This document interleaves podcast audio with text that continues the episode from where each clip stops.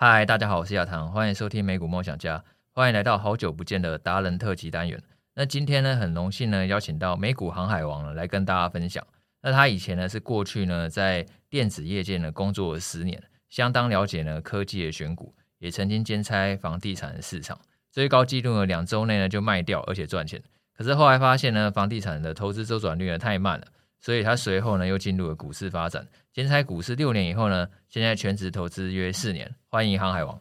嗨，大家好，我是美股航海王。哎，航海王，欢迎你来上节目啊。那我一开始想先问你，就是你以前是在电子业工作的。其实我觉得你前面的介绍好像已经把我的人生的纲要已经讲完了，刚刚讲完，但是我不了解细节，可以下课了，没有开玩笑。呃，其实我以前是念资讯工程系，我是写 coding 程式，然后也有学逻辑设计，就所谓的 电, 电子电路。所以我们在毕业的时候，要么去台积电，要么去联发科，或者去软件公司。那后来我出国念书，所以我就改行做游戏。所以其实我的同学大部分是去任天堂或呃皮克斯做动画，或斯克威尔艾尼克斯做太空战士跟勇者斗恶龙。好、哦。然后后来我因为一些个人的因素，我就没有在美国工作，我就回台湾。可是回台湾之后，我在游戏业待了一年吧。那个时候其实我真的很喜欢游戏，因为我从小就是一个超级御宅族，就是我是会去买那种 动, 动漫周边的那一种，很狂热，拿去秋叶原的那一种。可是我后来发现游戏业的薪资在台湾比较不给力。嗯，美国游戏业薪资应该比较高吧？哦，超高的。那后来为什么会放弃啊？呃，因为那个时候呃，就是家里有一些事，然后我觉得我最好是回台湾，而且还有一个因素是，我觉得台湾的餐厅比较好吃，其实我不是很喜欢美国的食物。你觉得台湾的食物比较好吃？对对对，这是其中一个小因素。对对对对，等原因。哎，对对对对对对。然后再者是我后来想一想，反正我也没绿卡，那就是长期待下来也不一定，也不一定是那个、啊。在回台湾要做很多事很方便嘛，因为我那个时候确实有萌生我想做投资的想法。那我觉得回台湾、呃、如果我可以做一些投资，实体的投资，比如说投资餐厅或房子的话，是指实体的投资。实体的，因为如果是股票，那根本没有差，你在哪里都一样。那为什么你那时候会想要做实体的投资？因为、哦、这个我在去小朋友学投资的 podcast 的时候，我也有讲，就是我其实小时候有个梦想，就是三十岁要买一台保时捷。保时捷。对对对对，就就跑车嘛、uh-huh. 哦、然后呃，我在毕业那一年、哦、我看了一下我拿到的 offer， 然后我算了一下我的薪水、哦、然后把它乘以几年份，我发现这个梦想太远了，嗯，太远了，因为你不肯跟家里拿钱买嘛，哦，没想到我被我爸打死，所以那个时候我就在想，好吧，那我必须要想办法自己赚钱。所以那个时候呃，我在第一份工作在做游戏业的时候，反而下班工作是我的重心，就是开始去做投资。对，可是那个时候，因为我那个时候对投资非常的反感，我认为投资就是不劳而获，然后整天在那边发梦。你不是说你要做的是实体投资吗？对对对，呃，那个时候我想，我我我喜欢的是，譬如说去投资餐厅的那种实体投资。然后那个时候，我爸其实整天就是敲碗在叫我去买房子，因为他想要在台北买个房子，但是因为他们在高雄，所以看房很不方便，他叫我要去帮忙。但那个时候，我想做的是实体投资，或者。因为我的本行是做游戏跟 app 嘛，所以那个时候有一场有一款超有名的 app 叫做 Angry Bird 愤怒鸟、呃、那等于是智慧型手机刚出来的时候。对对对对对，我毕业那一年就差不多是 iPhone 第一代问世的时候、嗯、我觉得很印象深，第一款最红的 app 就像你讲就是 Angry Bird， 那时候大家都在滑 Angry Bird。 对，然后那个时候我们就发现我们只要做了一个 Angry Bird 就可以买一百台保时捷，所以我们就下班就开始做游戏、哦、对对对对 对, 对, 对, 对，就是想要开发一款爆款的游戏，这样没错。结果我们真的有做出一款不错游戏。那个时候我们做了一个虚拟的女朋友，嗯，然后那个时候好像是 iPhone 四吧，我记得是 iPhone 三还 iPhone 四。然后它就是叫 Uangel 小韩，就天使小韩，然后它就会二十四小时活在你的手机，你只要把它打开，它就会对你微笑啊，会跟你讲话。我们还去请那个专业的韩剧配音员去配小韩的声音、嗯、然后找了一个很漂亮的模特来拍小韩的照片、嗯、然后你可以花台币去储值，帮他换衣服啦，或者说带他去钱柜唱歌啦、嗯、啊，你去带他去钱柜唱歌，你们就会增加感情，就可以做更亲密的事情，带他去其他的地方、啊、去旅游。然后甚至还有一些道具有特殊的公用，譬如说你买了桌球拍，你就可以带他去打桌球，可以增加他的健康，他就比较不容易生病、uh-huh. 反正就是一个很拟人化，有点像小时候的美少女梦工厂的那个概念、uh-huh. 就这个游戏 app 发售的时候我们做了一年、哦、我真的那一年真的是没什么来睡觉。然后我记得那时候最好成绩有上到排行榜第二名，那前面就是 WhatsApp WhatsApp 那时候刚问世。嗯，那时候 WhatsApp 跟 Line 好像还是在竞争的状态，还没有特别决定说哪一款是最后对对对，那个时候以 WhatsApp 为主。对对对，我有印象，有有有一两一年还是两年的时间，后来很很短暂的时间 Line 就追上了。对，对，然后后来我们做了那一款游戏之后，当然就有电视会来找我们，因为大家就很好奇说这个女生到底是画出来的还是真人，然后那当然我们就上 T V B S 去采访一下，当然模特儿上镜啊，然后呃，报纸也有来采访啊，就说什么下班做 app 很成功。不过那个我们的线上商城不久就被大陆什么泡椒网，一个辣椒的叫一个泡椒，一个盗版网网站盗版，就是它连到那边去，所有的线上虚宝就可以无限购买，类似、呃、免费购买类似这样。哦，还有这样子哦，就是被大陆等于是大陆超强的，对对对。然后后来我们呃，我们遇到了一些问题，就是。我们后来在一个十字路口上想说要帮小孩增加新的功能，天使小孩增加新的功能还是要做更多的女孩子，那帮他增加功能就是譬如说增加一个闹钟，他可以叫你起床，但是那个时候我们选择了前者，就是增加功能，结果后来呃，用户就开始流失，因为大家对他腻了，大家想要别的女生。对，没错，对，我觉得大部分人都喜新厌旧了。对，而且那个时候还有很多女性的玩家写信来说他们想要养男生，哦，也是蛮有道理啊，超多的。然后说，而且他们说他们要养好几个，问我们能不能。嗯，然后那个时候，因为我自己兼差做美术，就是我要帮忙去背修图，我自己学的 Photoshop。还做美术啊？因为我们就两个人做，我朋友写所有的程式跟伺服器的程式跟 App 的程式，然后我就是做界面，然后设计游戏。工作室就两个人而已啊。对，就下班，所以我们做了一年。嗯，我们算过，我们那一个有那个 App 的工时花了三千八百多个小时。我们有一个完整的 Excel， 大家有可以开那个线上 Google Sheet 可以看。我每天都有记录工时，然后我就会说啊，今天下班八点到十二点我做了什么，花了四小时，他也会记。然后我们后来有统计，那这个表格是为了防止对方在打混，所以我们那个时候我跟我的合伙人就，啊，看一下你到底有没有在混，有没有你这段时间到底做了什么东西？对啊，当然有时候元旦我们就会记录说啊，那个过年回家爽一下，今天不工作，我们也是诚实就记录在上面。对对对对对。那那你刚刚讲到说，就是后来那个很多女性用户跟你反映要做更多角色嘛，所以那个时候我们方向选错了，但已经来不及，小韩大家已经腻了。然后这个时候一年过去了，呃，这个 app 大概赚了几十万吧，大家分一分就散了。好，我们就继续回去上班。然后这个时候呢，我的家人就出现，他说一年前叫你买房子就不听，你看我当年叫你买的房子现在涨到哪里去？啊，因为那一年房市涨爆多。啊啊，然后我就突然发现，这实在是太夸张了，早知道我就买房就好，我还搞什么这个，对不对？因为哦，等于那段时间你那么辛苦工作才赚这几十万，然后连房价都喷上去了。对啊，对啊，你 Angry Bird 这个东西，我后来发现一件事，我们看事情要用豁然率来看。Angry Bird 看起来好像你中了就会发大财，问题是沙场上一万个人可能只有一个人是 Angry Bird，呃、类似中乐透的概念了。对，那我还是做一个稳健的投资好，于是我就跟我爸说，不好意思，那从今起我努力帮你看房子。嗯，哦啊，然后再加上那个时候我的住宅环境有点混乱，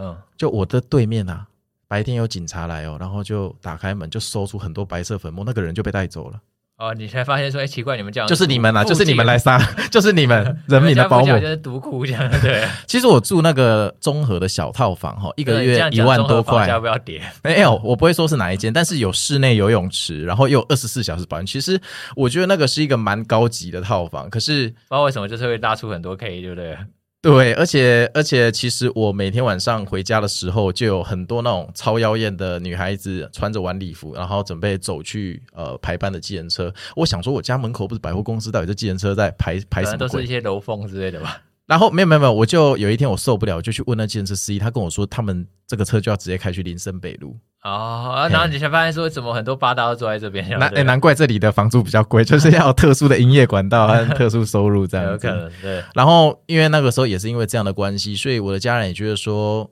反正你就帮忙买房子啊，如果买到了你就省租金啊，对不对？也很划算。嗯，所以我那个时候我就，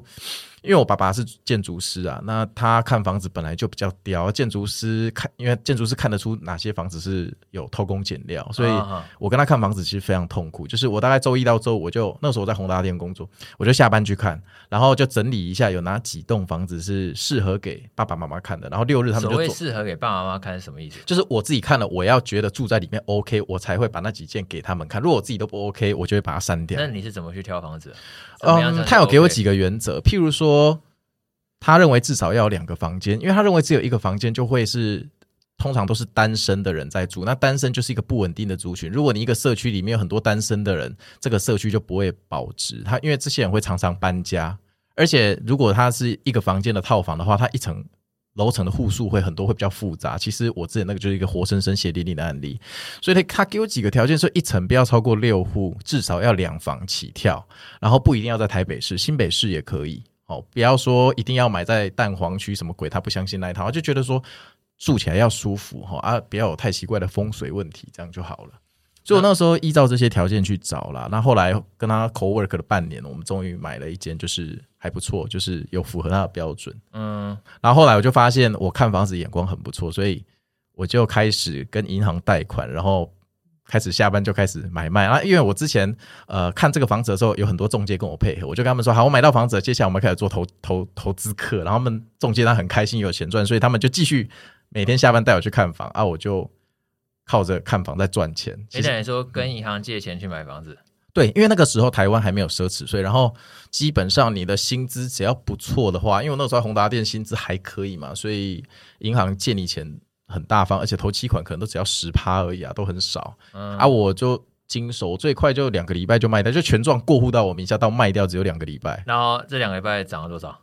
十五万吧一平。啊，一平就多了十五万了。对啊。那, 那, 那是因为你有办法买低价吗？还是说那时候房价就是十五万块？呃、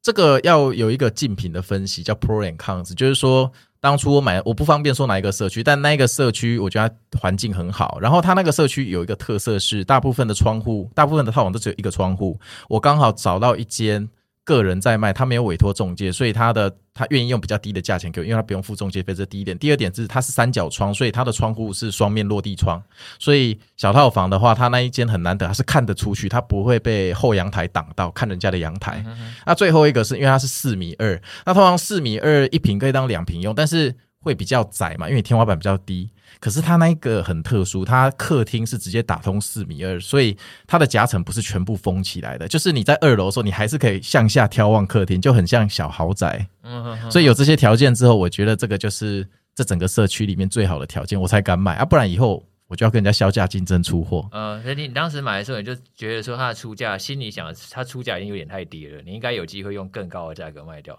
对，我那时候我还记得，我那时候一平买一百零三万，我还记得，但是我用一百一十七万卖掉的样子。嗯哼哼，对对对，然后而且那一个就像我说那个条件真的是比较好，因为那一栋建案我至少看过七八间以上。嗯哼哼哼，对对对，但这要花一点时间做功课，你才会有这些分析跟比较就是了。嗯哼哼哼，对，就下班就辛苦一点去看。然后后来为什么你会改投资美股啊？哦，因为后来这个房地产有一个摔跤，就是我后来弄了一个房地产，就越做越大嘛，越做越有信心，信心膨胀到宇宙去了，然后完全不知道风险，然后我买了一个房子，那后来呃卖不出去，因为人家跟我说他不要那个壁刀煞，我就跟中介说什么是壁刀煞，他说你客厅的落地窗看出去有两对面有两栋房子，中间有个黑色的缝隙嘛，那个缝隙就像一个镰刀一样把你的客厅劈开的感觉，这叫壁刀煞，墙壁的壁，刀子的刀。哦，我想说靠腰谁知道这些事情啊。嗯，然后因为会买那个房子的人大部分是呃想退休的家庭，然后他老人家就会很重那个风水煞。嗯，所以我那个时候卡了一年钱出不来，我就很慌张，甚至还要跟我家人商量，后来我就认输，我就去找那种比较高档的那种松信住宅，他就是帮我找到一个那种国外的租客，一个华航的机师，一个帅哥，然后他基本上一个月只住十天二十天，那个房子都好都没有人住，我最喜欢这种租客，然后他给钱也给得很大方，结果没，然后我就想说好吧，算了，就当做投资报酬率收吧。结果没想到租给他之后一个礼拜后别人就给我买走了，因为变成投报产品就有人想收，而且大家喜欢这种一个月才住十天的房客。呃，对，不会把家用得太乱这样。对对对，而且机师形象就很好。啊，对对对对对对对，所以就阴错阳差就是运气很好，我就这样解套。然后我那时候觉得哦，这房子看起来甜蜜，但是实际上你被卡的时候资金困在里面，就像买土地被困住，真的很惨。所以因为你等于是借杠杆一直去买房，对，然后一旦卖不出去，你就有那个还贷压力，利息压力。对对对，你每个月在支出现金流啊，就是利息要付。不过为什么银行会愿意贷款给你啊？我的意思是说，假设说你真的还贷压力那么重的话，那理论上银行应该不会轻易贷款给你，不是吗？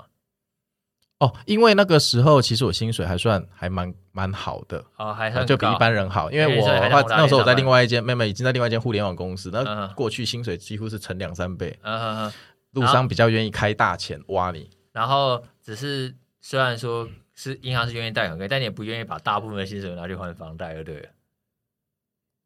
对，因为每个月在那边缴钱，因为我。我买房子来我就是要短进短出，如果我持有一年然后缴了一年的房贷，我心里会慌张，因为这跟我原先预想的不一样，我就是想要赶快脱手就对了。对对对，因为我不想要去扛那个贷款。对，因为我如果要扛贷款，我第一天就会开始出租，我不用浪费一年的租金。呃，就是至少让租金大于贷款这样子吧。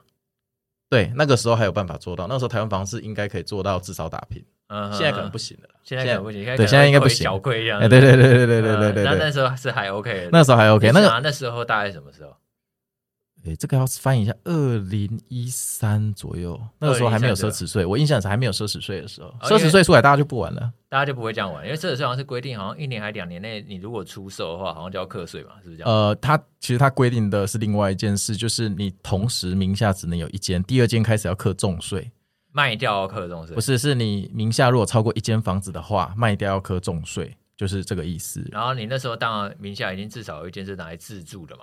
那自住的那是我家人，反正不是在我名下。Uh-huh. 对对对、啊，就变成说，因为以前你那种比较大咖投资咖，他都是同时买十间啊。啊、uh-huh. ，那现在变成说，他一次只能买一间，大家就不玩，就退场了。Uh-huh. 所以是为什么现在房子成交那么低的原因？哎、欸，对对对，因为你没有以量跌价，量不够多就跌不上，跟股价的一样道理一样。Uh-huh. 对对对，你的成交量不够大。所以你觉得现在台湾房市，你觉得未来会有机会下跌吗？尤其二零二零年之后。房市很热，我我觉得要看得很准、欸、因为你要去看都市计划图，所以所以就是你如果把房子买在现在 都, 都市计划图里面，譬如说台北市，你买在旁边有空地，那未来很容易补涨，因为表示说它那一块空地，譬如说三千坪、一千坪的空地，譬如说那边盖了一个百货公司或商场或办公大楼之后，周边就会兴盛，可能就会盖麦当劳，就会盖饮料店，那个时候你房价就会补涨。如果你现在去买已经盖的差不多而等都更的地方，那你是几乎不会涨的。比如说你去买什么大安区，那可能往上那个是有钱人在享受，那阶段不一样，他们买房子不是为了赚钱，是要好好的休息啊，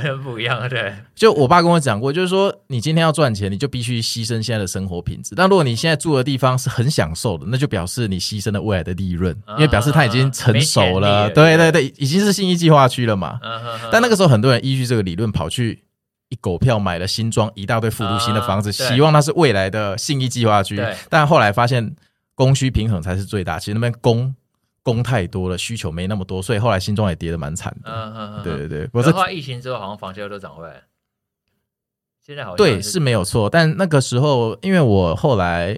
呃，因为我后来觉得这现金周转的风险太高，所以我其实这种二零一三那时候开始我就退出房市，我就转做股票，因为股票可以随时变现。后来，所以这也是你吸引改做你美股原因，主要原因就是第一，你才刚好遇到说很难脱手的状况下，你会瞬间觉得那压力实在太大了，对不对？对，因为我不可预测，我不知道要套多久。嗯，因为房地产它的确跟股票比起来，就是变现还是比较难一点，超级慢的。而且房地产又吃地缘，还吃风水。然后有些人跟你说他本来要结婚，后来突然分手，喜帖不发，所以不买了。哦、我还遇过这种啊，啊、哦，本来要结婚，所以要买一个房子。因为大部分要买房子的人都是差准备要结婚的人，对，可以这么说，对，对对对对，不然没有人会没无聊去背一个房贷。没错，没错。对，所以我遇过最多跟我谈的可能都是一对小夫妇，然后他们就说他们准备，譬如几月要婚礼，现在先看房子，啊、哈哈哈对，都是这一种。然后准备要一个小孩，所以至少要两房，都是这种客户、啊、哈哈哈或小套房。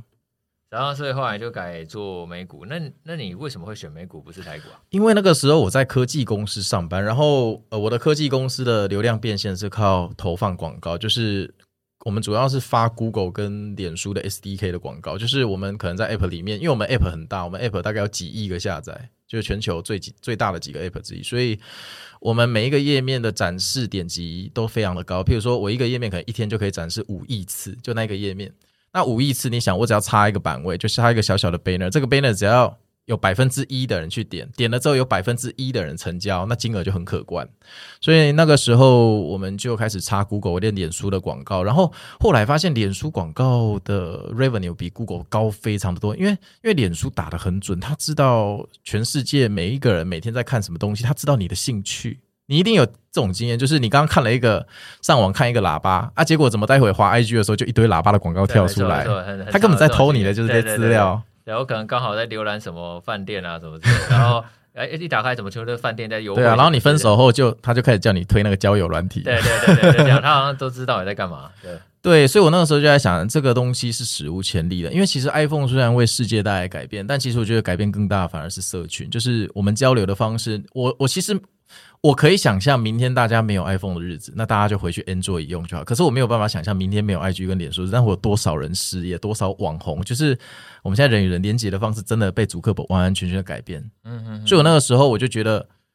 因为我有一个习惯，就是我习惯去买我知道的东西，无论是房子，我一定要在那个地区走过三遍，然后譬如说我从那个地方走到捷运好几次，看附近有没有怪东西，我才会下手去投资那个物件。那无论是我买卖二手车或者是股票，我后来都用这个信念在做，就是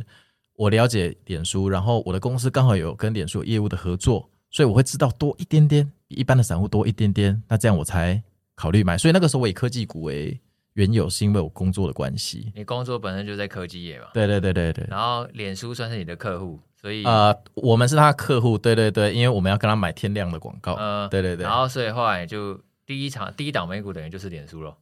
呃，其实不是，我第一档美股其实是波克夏，波克夏，因为那个时候呃，那个时候其实我刚开始做美股的时候，我虽然对脸书有印象，但我还没有下定决心的时候，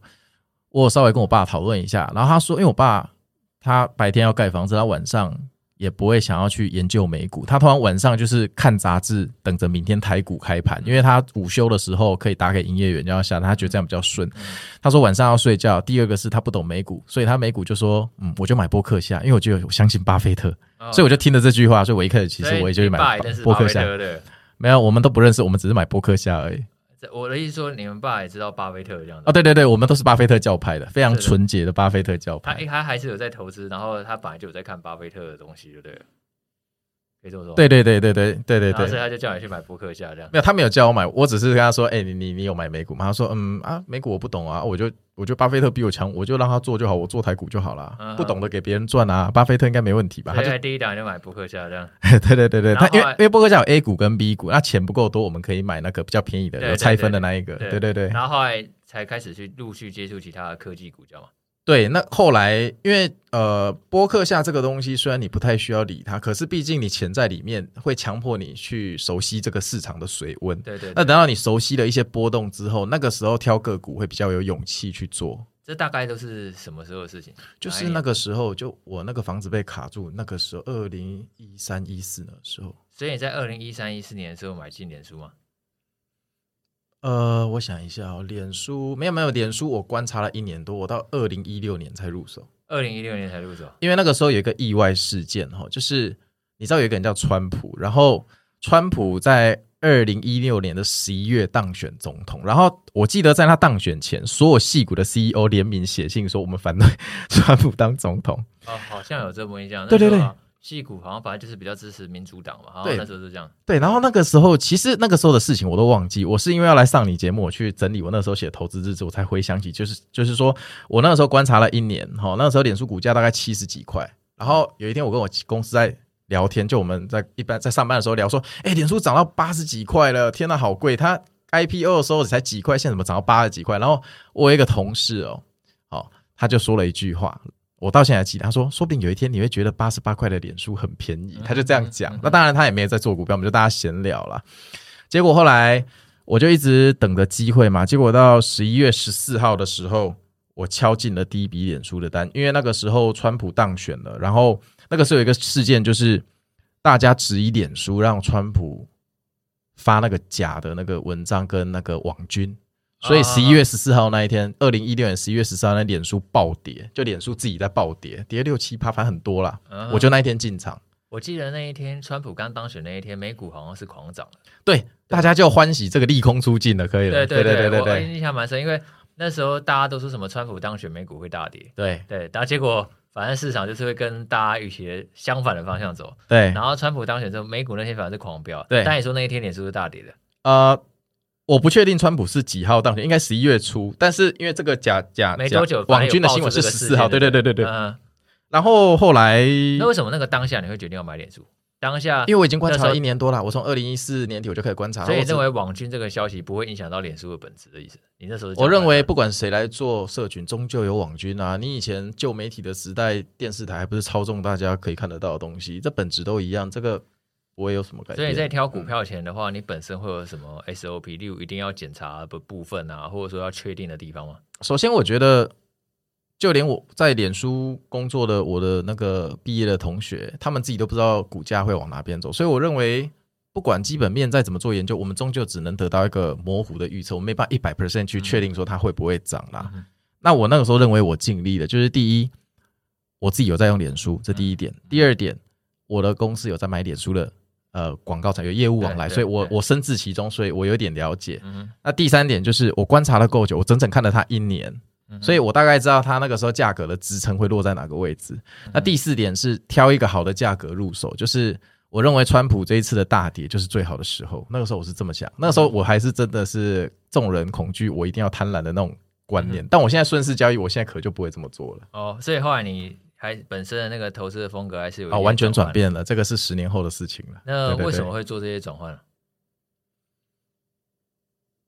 受了几次教训，人就会变了。对啊，对啊，那因为发现抄底之后没有抄到更底部的地方，叫吗？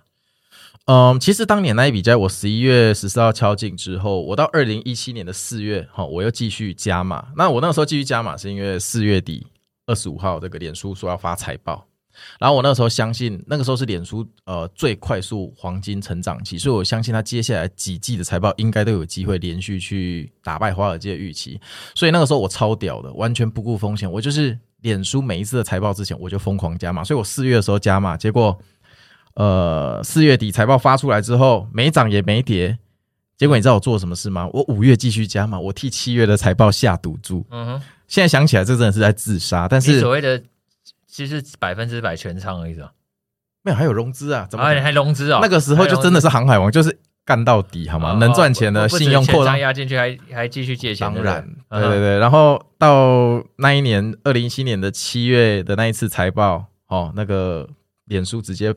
财报公布就暴涨到一百七十六块，我当年的成本才，我我前一年那个川普十一月十号买的成本才。一百开一百一，已经暴涨到一百七十几了。然后我满仓又融资，那个时候我就很开心，然后、嗯、大赚。对对啊，一瞬间就赚了好好好几年的薪水。嗯、哼哼但我没有出掉，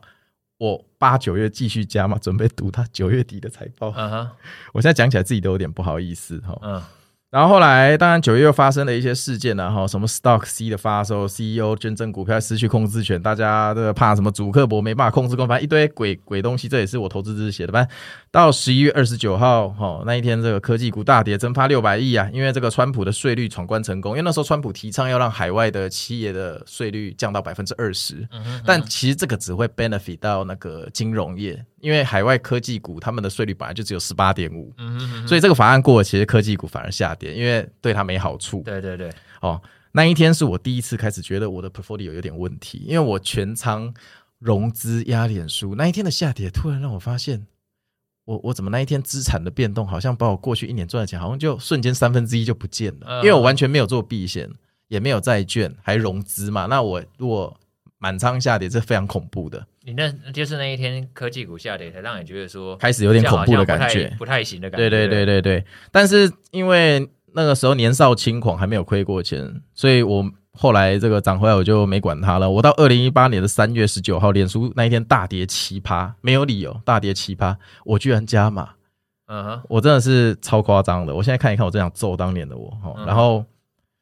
但是这个大跌 百分之七 加码随后就赚回来了，因为二零一八年的三月大跌 百分之七 之后它就一路飙涨到二零一八年的七月直接涨到两百一十七块，那我当年一年多前川普才买一百一十，然后后来加码成本就一百二十、一百三十慢慢加、嗯、那个时候我的信心已经膨胀到跟那个神力女超人一样、嗯、我已经 我, 我不知道世上风险为何物，因为其实我房地产最后也没有赔过嘛， 对, 对, 对, 对，我的投资除了那个天使小韩比较不顺以外、嗯哦、也没有什么大赔过。对，结果命运就这样来了，就是、嗯、这有点沉重，我现在讲起来心悸犹存，就是那一年的七月二十五号脸书就财报，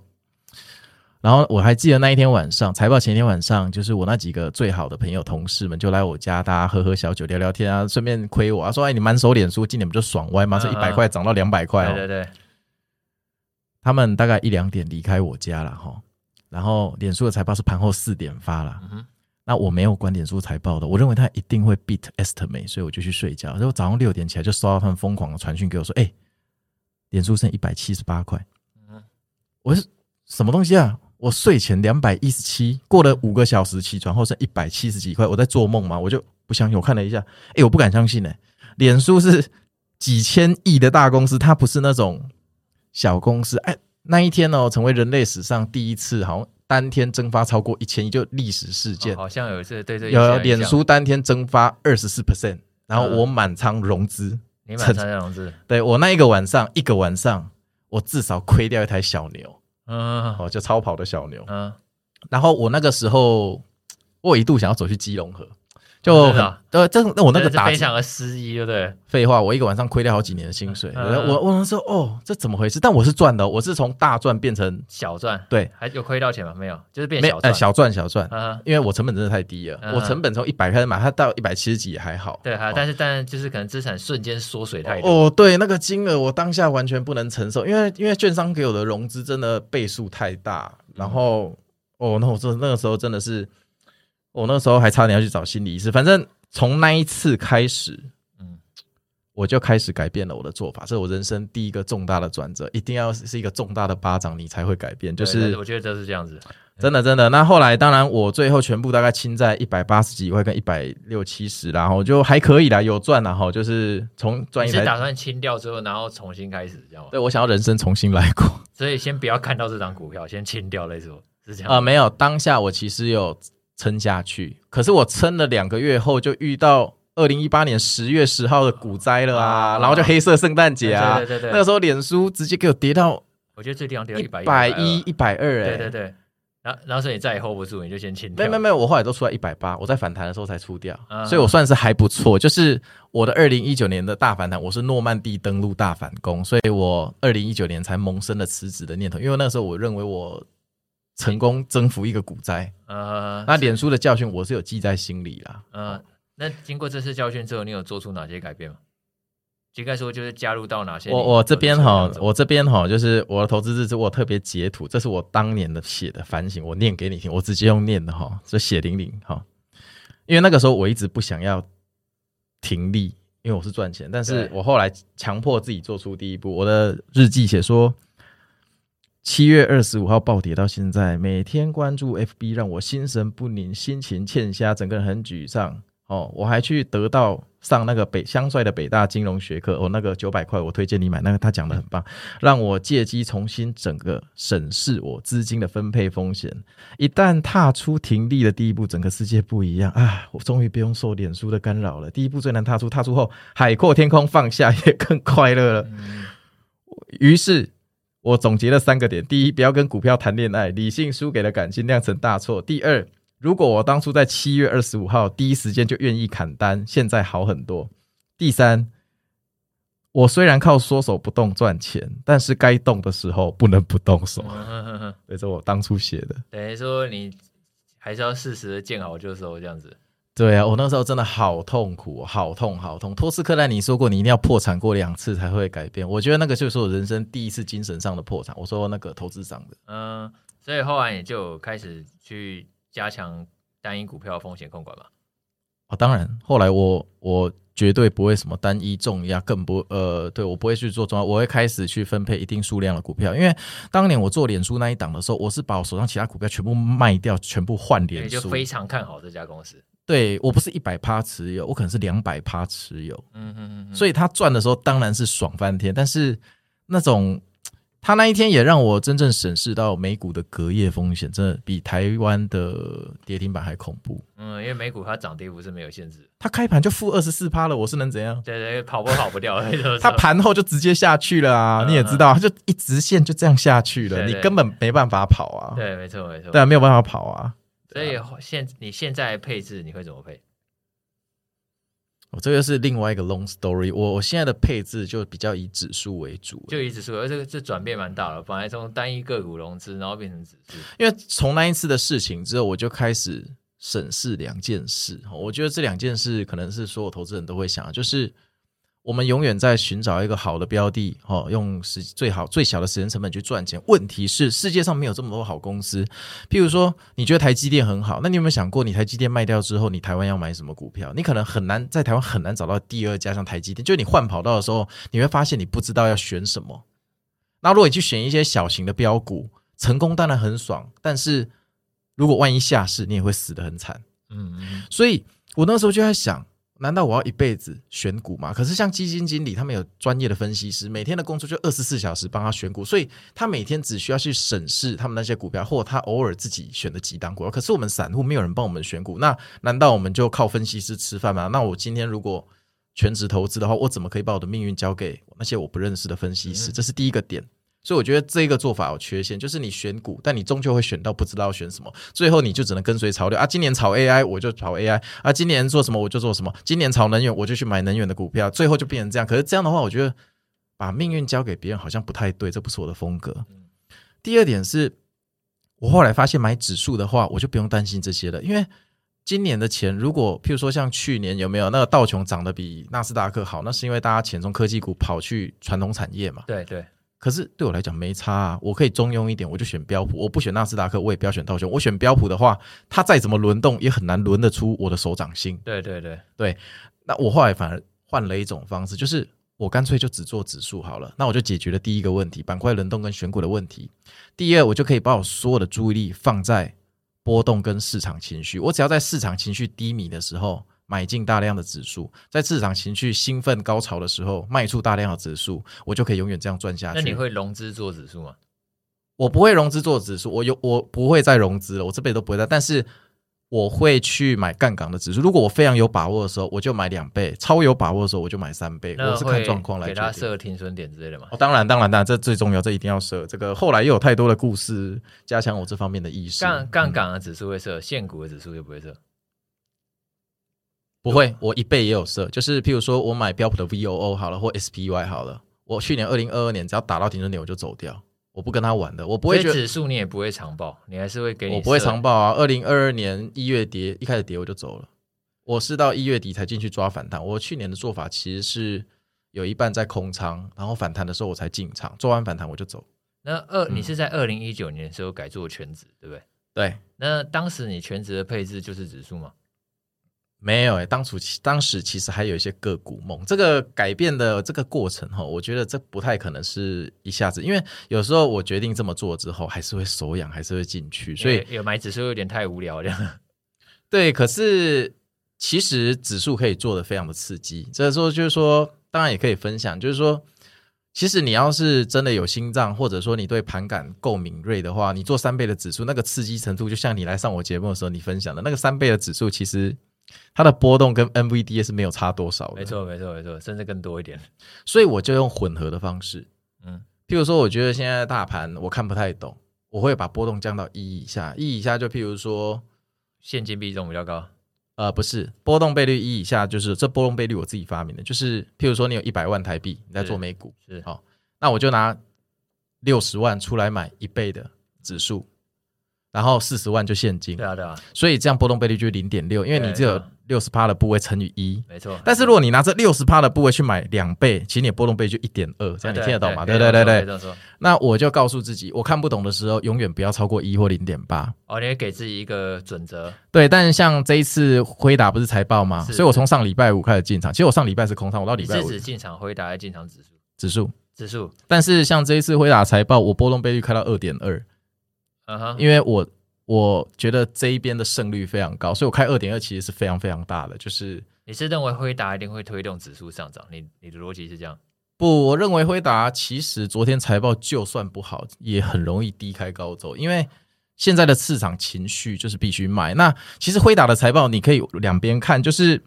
你可以觉得说财报好一定暴涨，但是你也可以把它看成说其实全世界的多头跟空头都在等这个财报，所以其实财报出来之后不管好坏大家就可以进场安心做交易，不确定性消失。对，所以这个时候就看到底市场要买货的人多还是卖货的人多。所以其实就算昨天辉达的财报真的没有太好的话，我也不认为会超级大跌，因为苹果已经回稳，它已经连续三个跳空开高了，啊、哈哈，这就代表主力在回抓了。啊、哈哈，已经这个这波涨多回调可能有机会结束了，对？呃，没有机会结束，我觉得苹果这一次没有办法回补那个超巨大缺口，我认为可能明天包雨包包包主席也会跳下去，对，或者下下礼拜会下去。因为他现在要直接反弹，我觉得这太妖了，我觉得还是要个 W 底，还是要再下来一次。你在二零一九年辞职的时候，为什么会决定想要辞职？因为那个时候脸书当然有赚嘛，其实脸书也赚不少。对，那我后来，因为我不，我后来就是分散到四到五只科技股，然后那一波真的超级无敌顺，那一波我的科，我那一波所有的。那三四只股票都在半年内翻倍，所以那个时候真的很顺很顺。那我后来我就想说，如果赚钱这么容易我还工作干嘛？坦白讲那个时候就是这样，就是刚好一个运气好。对对对。那你觉得成为全职投资人之后，你认为有什么是大家需要注意或需要克服的吗？首先呢、哦、我是觉得说，这个如果你像我一样幸运的话，你转职成全职投资之后可能不会太顺哦，因为那表示呃你经历过的挫折不够多。其实我蛮鼓励大家受过一点超巨大的挫折再进入全职投资会比较好。最巨大的挫折可能就是脸书那一次。哦，没有，还有更大的，还有更大的，还有更大的，还有更大的，那个是限制级十八禁，这个节目不知道适不适合讲。然后我觉得全职投资的时候，我很难做出以前的神操作，就是因为以前呃，股市不好的时候，我可能会跟自己说，好吧，我先这两天把老板会议要的东西弄一弄，然后大后天再来看。就大后天，诶，它反弹了，耶，我又成功征服牛熊了，啊、就侥幸过关嘛。对对对。但是你全职之后，你不会有这个想法，因为讨人厌的惯老板不见了，所以你是自己的老板，你掌握所有的时间，然后你没有稳定的现金流，就是你的薪水。嗯，所以你做每一个决定都有可能亏掉你上个月的钱，但你以前在上班的时候，你不，你顶多奖金领少一点，你不会亏掉以前的钱啊。嗯，所以我觉得这个心态的稳定性跟你敢做的事情真的是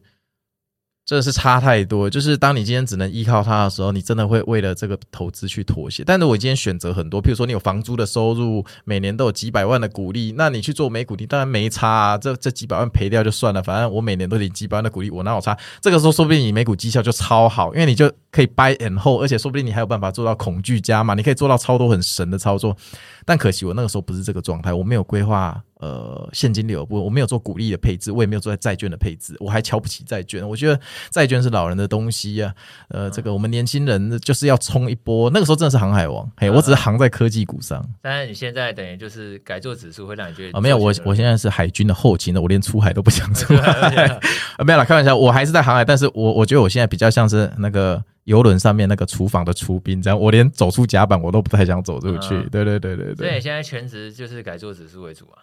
是因为这样会让你比较安心吗？会让我觉得这个方式可以赚到老。就是可以让你专心的做选择，可以这么说，可以让我很专心的做一件事，就是抓市场情绪跟控制风险就好了。所以你主要收入来源变成就是价值、嗯、资本利得，对对对对对对对对。利啊，说说配息相对来讲就没那么重要。呃，其实我台股有配股利一点点，就是我有慢慢把赚的钱移一些回台湾之后，我把它当成我的现生活费的现金储备嘛，那我就去买呃零零五零哦，然后前阵子富华有出那个高股息那个月配息，我买看看。但我总觉得那怪怪的，你每个月配息，那一定是从羊毛养上面割，它当然就不会涨啊。白话讲就是这样。对啦，啊，就是说，但是它听起来就很吸引的嘛。对啊，对啊，对啊。他说不要月配息，你应该出个日配息、秒配息之类的，这样是不是要卖爆？对啊，可是因为我朋友在富华问我要不要买，我就不好意思给他买一下。啊啊啊、那最后你有没有什么想要对听众说的？就是假设说，有些听众可能跟你一样，哎，他成功过几次以后，也赚到一笔很大的财富，啊，他也想要做全职投资。那你觉得他应该要怎么去评估自己要适不适合？好啊，不应该做。嗯，我觉得，因为我觉得应该这应该是很多人的梦想，就是想要成为自己的老板。好，我我我现在有第一点了，我认为当你成为自己的老板之后，你才知道自己有没有资格当自己的老板。因为以前我我们总是很讨厌我们的惯老板，对不对？比如说我失恋的时候，心情不好，肚子痛的时候，想要请个假，还要战战兢兢。但是当你拥有自己的时间之后，你会你才会发现自己有没有资格拥有时间。就是当你可以配置时间的时候，你会发现其实你不一定很擅长的配置时间。也就是说，你进入全职投资之后，你很可能会变成每天闲闲没事干的人，因为毕竟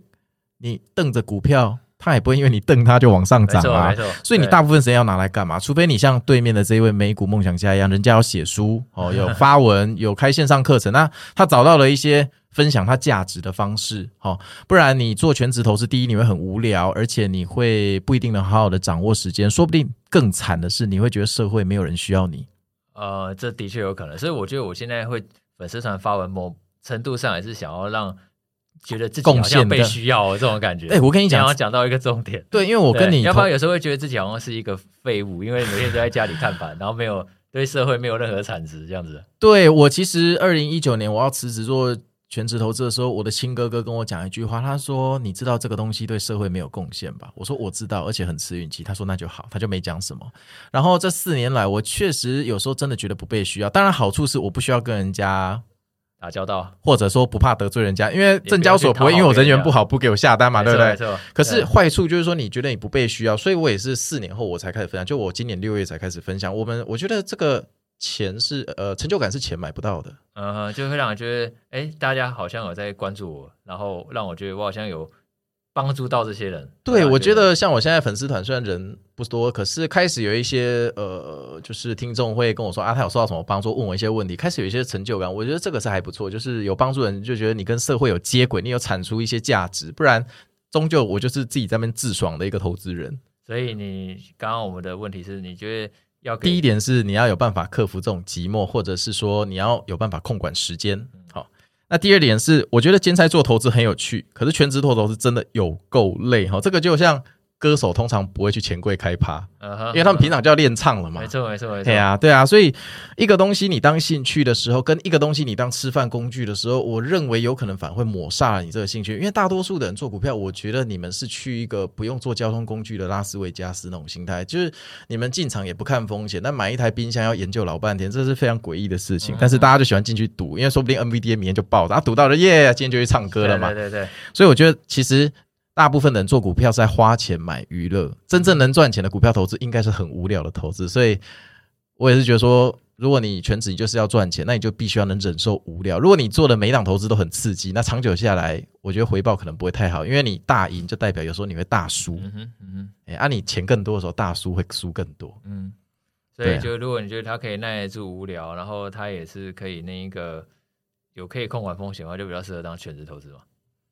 哦，我觉得还有一个点就是你的出货技术要远超越其他的兼差投资人、哦、因为你不管做美股跟台股，其实最难的永远是出货的时机、哦、同一个老师带你进去带单买股票，结果通常不尽相同嘛。那当然抓到一个波段就赚很大、啊、可是你如果真的像巴菲特一样十年都不出货，那你中间一定有某几年你会过得非常，对啊，那个时候你就会觉得，因为我们全职做投资最大的问题是我可能没有现金流，然后当我的投资呃，策略不灵光的时候，我可能会怀疑说是不是现在我不适合这个市场，或者是市场没有办法用我的策略赚，我是不是不行了，直到它反弹的那一天你才会豁然开朗再笑出来，所以我觉得这是一个非常大的门槛，所以你一定要非常磨练你的出货技术。那出货技术我觉得如果你没有亏过很痛的钱，你是不太可能呃，有很大的改变，就是因为你亏过你才会知道呃，出货技术有多重要。那你觉得出货技术你可以提供听众什么？可以可以可以，这个我要提一本书叫《超级绩效》的作者、哦、马克先生写的，他说每个人都会停利单跟停损单，但他觉得最难的叫逢高出货，就是在股票强势上涨的时候愿意买开始卖，那个时候是最好的，因为其实停损单当然不用讲是最糟糕，像落水狗一样被赶出去，可是停利单也没多好，因为停利单表示说也是回落的时候你被赶出去，其实也是半人不人半狗不狗，对对，最好的就是在上涨的时候卖出去，那种感觉真是舒服，可是很难做到，因为上涨的时候你就不想卖嘛，或者想加码嘛，对啊对啊对啊，所以我觉得其实真正要练习的就两个点啦、啊哦、就是呃逢高出货，我真的觉得这很难，然后再者是情势不对的时候一定要停损，一定要走人，千万不要觉得说你可以硬凹，因为就像航海啊，你不可能对抗海啸，这个肯定要先落跑的、嗯、对、嗯要懂得认错，看一下《超级绩效》这本书就有更多的体悟。这样，我觉得那本书真的超棒的。那本书是把投资讲成工作的一本书，而不是只会画大饼的一本书。嗯哼哼哼 ，OK， 对，好，谢谢航海王今天的分享。那各位如果他喜欢他今天的内容啊，可以到美股航海王的粉丝团、脸书或者是 I G 去追踪，他还会定期去更新 Podcast。呃，再次谢谢航海王，谢谢。啊，谢谢美股梦想家，希望我们大家跟听众都一起赚大钱。好，拜拜。好，拜拜。